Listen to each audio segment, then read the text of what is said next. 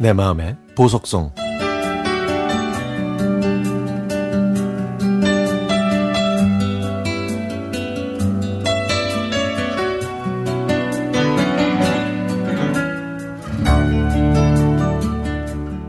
저는 치매를 앓으셨던 시어머님을 모셨지만 힘들거나 불편하다고 생각한 적이 없었습니다.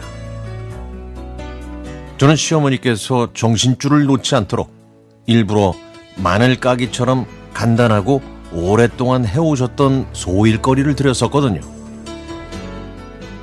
그러던 어느 날 새벽에 시어머니께서 화장실에서 나오시다가 넘어지셔가지고 고관절이 부러졌습니다. 그런데도 시어머니께서는 가족들이 깰까봐 아침까지 화장실 문 앞에서 그냥 앉아 계셨죠. 아침에 시어머니의 모습을 본 남편은 깜짝 놀라 시어머니를 모시고 병원으로 갔지만 고령의 골다공증까지 심해서 결국 수술을 포기해야만 했습니다. 이때 시어머니의 병수발을 든 분은 제가 아니라 친정 엄마였는데요.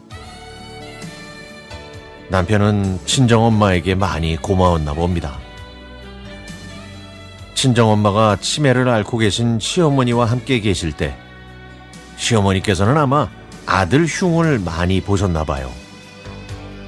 심지어 남편이 저와 결혼하기 전에 만났던 여자 얘기도 하셨던 것 같았죠.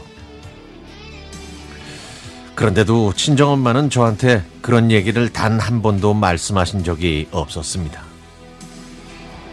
이런 일이 있고 얼마 있다가 시어머니께서는 저희 곁을 떠나셨고 남편은 한동안 가슴 아픈 시간을 보내야만 했습니다. 하지만 저는 남편의 깊은 슬픔에 크게 공감하지는 못했던 것 같아요. 그저 막연하게 슬프다는 감정이었는데 나중에 친정엄마가 암 진단을 받았을 때는 제가 제정신이 아니었죠. 남의 일로만 알았던 사별의 준비를 제가 겪고 있다고 생각하니까 그제야 남편의 슬픔이 느껴졌던 것 같습니다. 엄마가 아프신 것에 대한 슬픔과 남편에 대한 미안함 때문에 눈물만 흘리고 있을 때 남편은 자기가 휴가를 낼 테니까 엄마 모시고 바람이나 쐬러 가자고 하더군요. 그러면서 친정엄마를 저희 집으로 모시자고 했습니다. 어차피 일찍 나가고 늦게 들어오니까 자기는 신경 쓰지 말고 엄마와 함께 있는 시간을 더 많이 가지라고 했죠. 그러면서 어머니가 옆에 계시다는 것만으로도 부럽다고 하더군요. 당신은 장모님한테 사랑한다고 말씀드린 적 있어? 난 한 번도 못 해봤어. 부끄럽고 어색해서 치매를 앓고 계실 때라도 말씀드렸어야 했는데 어차피 못 알아드시고 못 알아보실 것 같아서 안 했거든. 그때 어머니 귀에 대고 혼잣말이라도 할 걸 그랬어. 당신은 무조건 사랑한다고 계속해서 말씀드려. 그게 당신한테 있는 마지막 기회일지도 몰라. 알았지? 남편이 이렇게 속이 깊은 사람이라는 걸 몰랐던 제가 한심했습니다.